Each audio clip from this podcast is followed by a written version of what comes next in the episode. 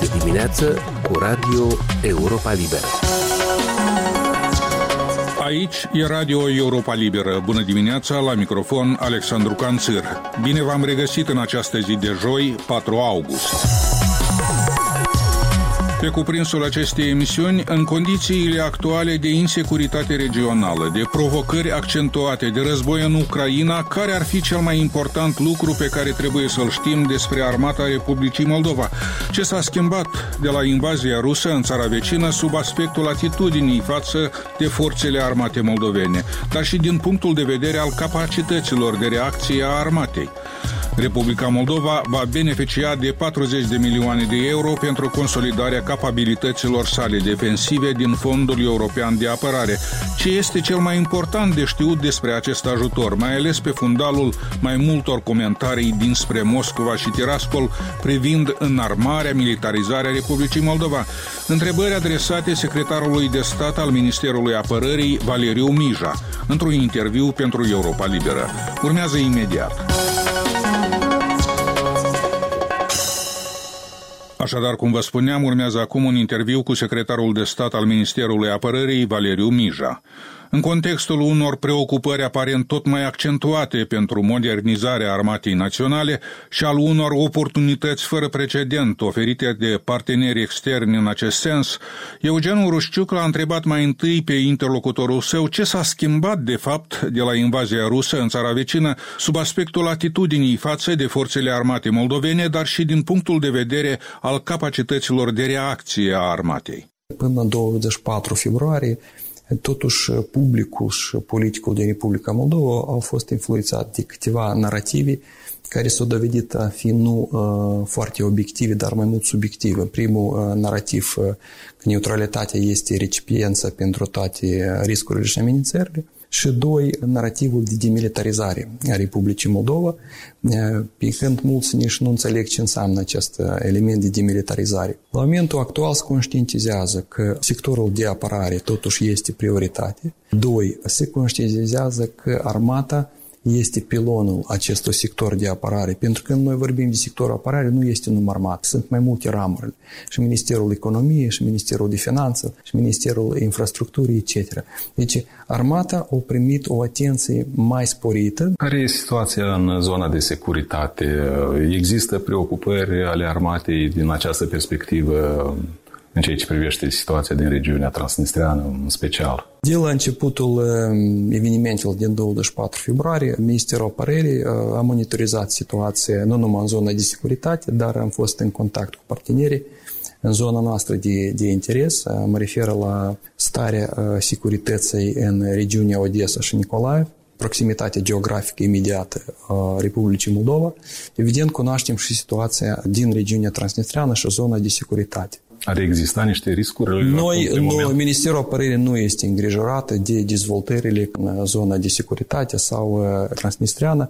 Sunt privite cu uh, atenție. Noi ne referim uh, la fenomenul dilema de securitate pentru a exclude interpretări uh, speculative cu consecințe nenaționate. Noi avem dialog la Comisia Unificată de Control și Comandamentul Militar noi vedem și atitudinea atentă și sporită din partea comandamentului militar al pacificatorilor din Transnistria și inclusiv și din Federația Rusă. Noi cu îngrijorare am privit și analizăm provocările care au fost în Tiraspol și în alte localități din Transnistria.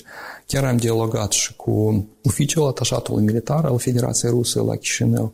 Deci sunt dialoguri, este un constructivism de a înțelege situație. Noi nu vedem uh, semne ca să fim, uh, să fim îngrijorați. Deci sunt anumite lucruri care posibil nu este pe placul la unor, dar ele se semnalează la Comisia Unificată de Control, inclusiv și de reprezentantul uh, Republicii Moldova. Există niște canale de comunicare um, prin care Ministerul Apărării ține legătura cu trupele ruse dislocate în regiunea transnistriană, dislocate ilegal, sau cu structurile militare ale autoproclamatei regiuni nistrene. Mai ales în contextul în care vorbeați mai sus de provocările care au avut loc recent. Ministerul Apărării nu are canal deschis cu uh, structurile militare din uh, Transnistria, dar interacțiunea se face pe două filiere. Prima filieră este Comisia Unificată de Control și Comandamentul uh, Militar, cartierul care se află la Bindere. Acolo se află trei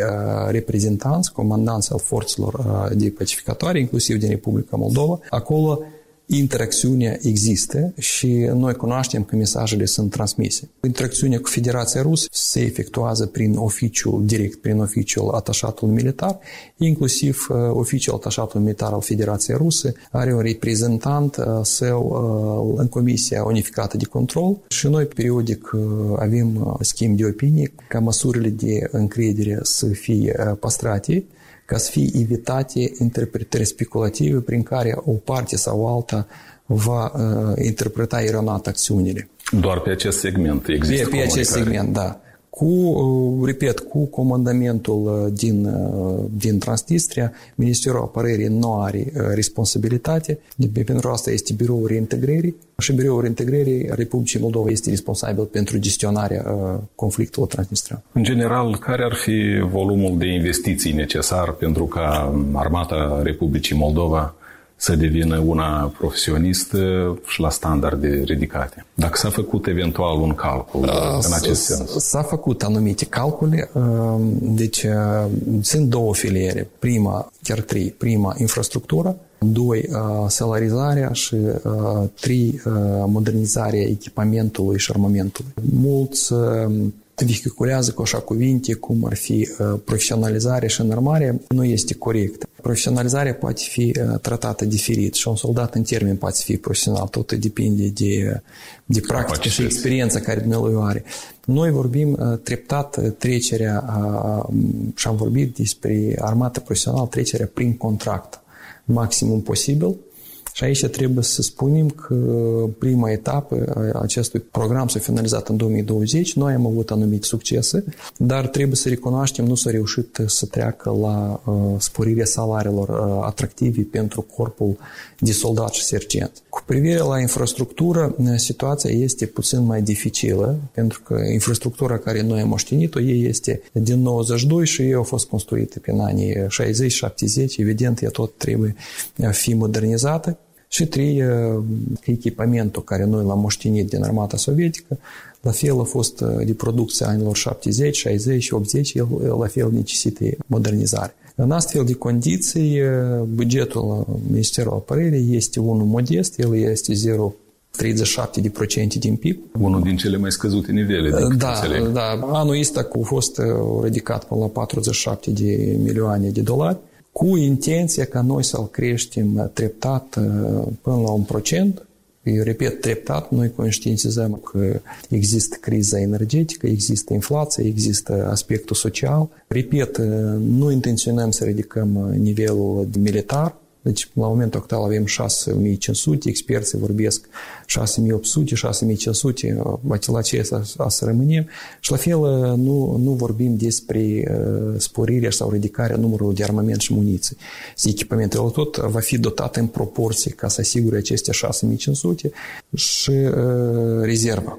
Dacă vorbim în comparație, noi am făcut o analiză, spre exemplu, statele neutre, Elveția, Confederația Elvețiană, Suedia au bugetele în jur la 7 miliarde de dolari. Austria, stat neutru, are bugetul militar în Ministerul Apărării 4 miliarde de dolari. Noi, Republica Moldova, planificăm un procent cu ambiția, cu ambiția 2,5% din PIB, dar iarăși nu fiecare an în decurs de 10 ani. Aceasta ne va permite să modernizăm armata și iarăși mulți să întrebe cum. Noi dorim să trecem la o armată mai ușoară și mai mobilă. În bani cât are și aceste procente despre care ați vorbit nu, trebuie să facem, foarte, da, să facem concluzii. Dacă, despre țările... Dacă 0,37 de procente este 50 de milioane, noi uh, sperăm să ajungem la 100-150. Aceasta ar fi parametru care să ne permite modernizare și, repet, nu într-un an, uh, dar în decurs de ani. Mă refer la, la pachet, mă refer la infrastructură, atractivitatea profesiei militare prin contract pentru soldați și sergenți și treptat cu modernizarea momentului și echipamentului colectiv și individual. Dar aici trebuie iarăși să mă refer, dacă noi ar lua în ansamblu Sigur, suma avea să fie mai mult. Avem o înțelegere de, de la actorii internaționali cu situația din economică din Republica Moldova și ne bucurăm că vin cu programele de asistență pentru modernizarea sectorului de apărare, cum de fapt se modernizează și Ministerul Afacerilor Interne și alte uh, instituții din sectorul de securitate și apărare. Da, vreau să vorbim în continuare despre cele 40 de milioane de euro pe care Republica Moldova le va primi pentru consolidarea capabilităților sale defensive din fonduri europene.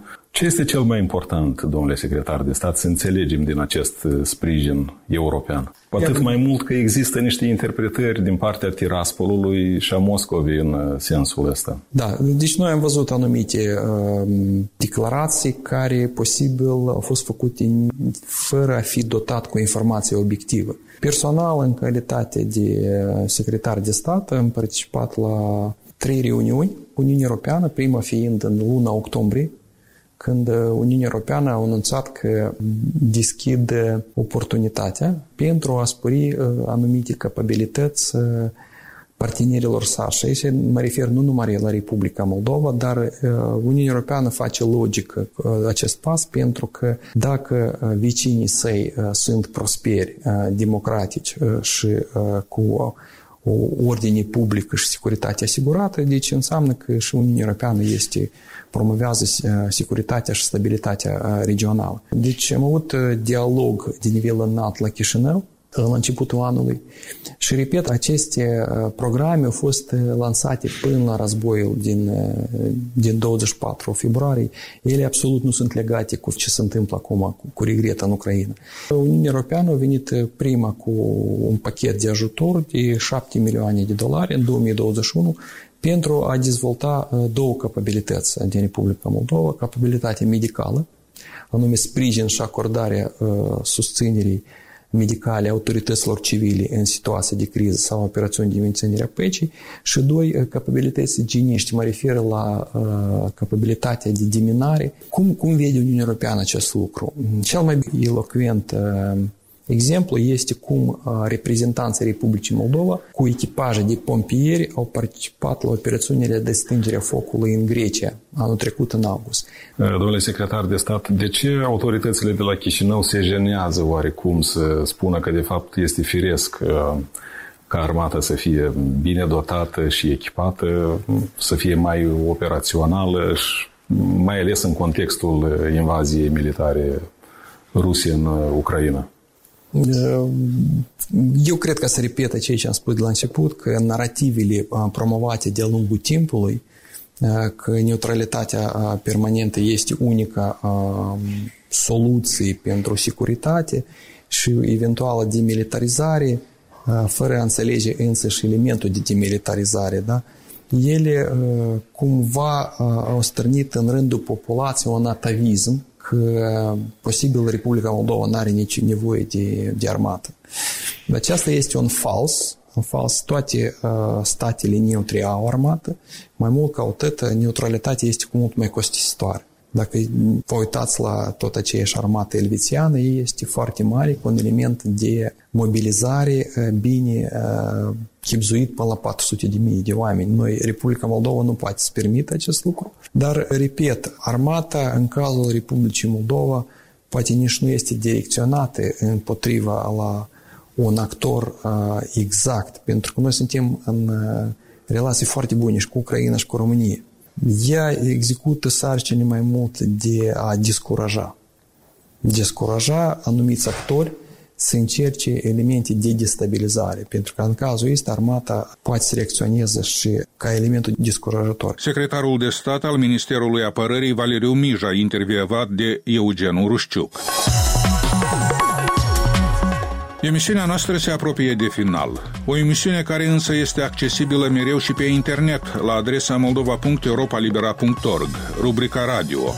Recomandarea noastră din totdeauna este să ne urmăriți și pe Facebook, Instagram, YouTube, alte rețele și platforme.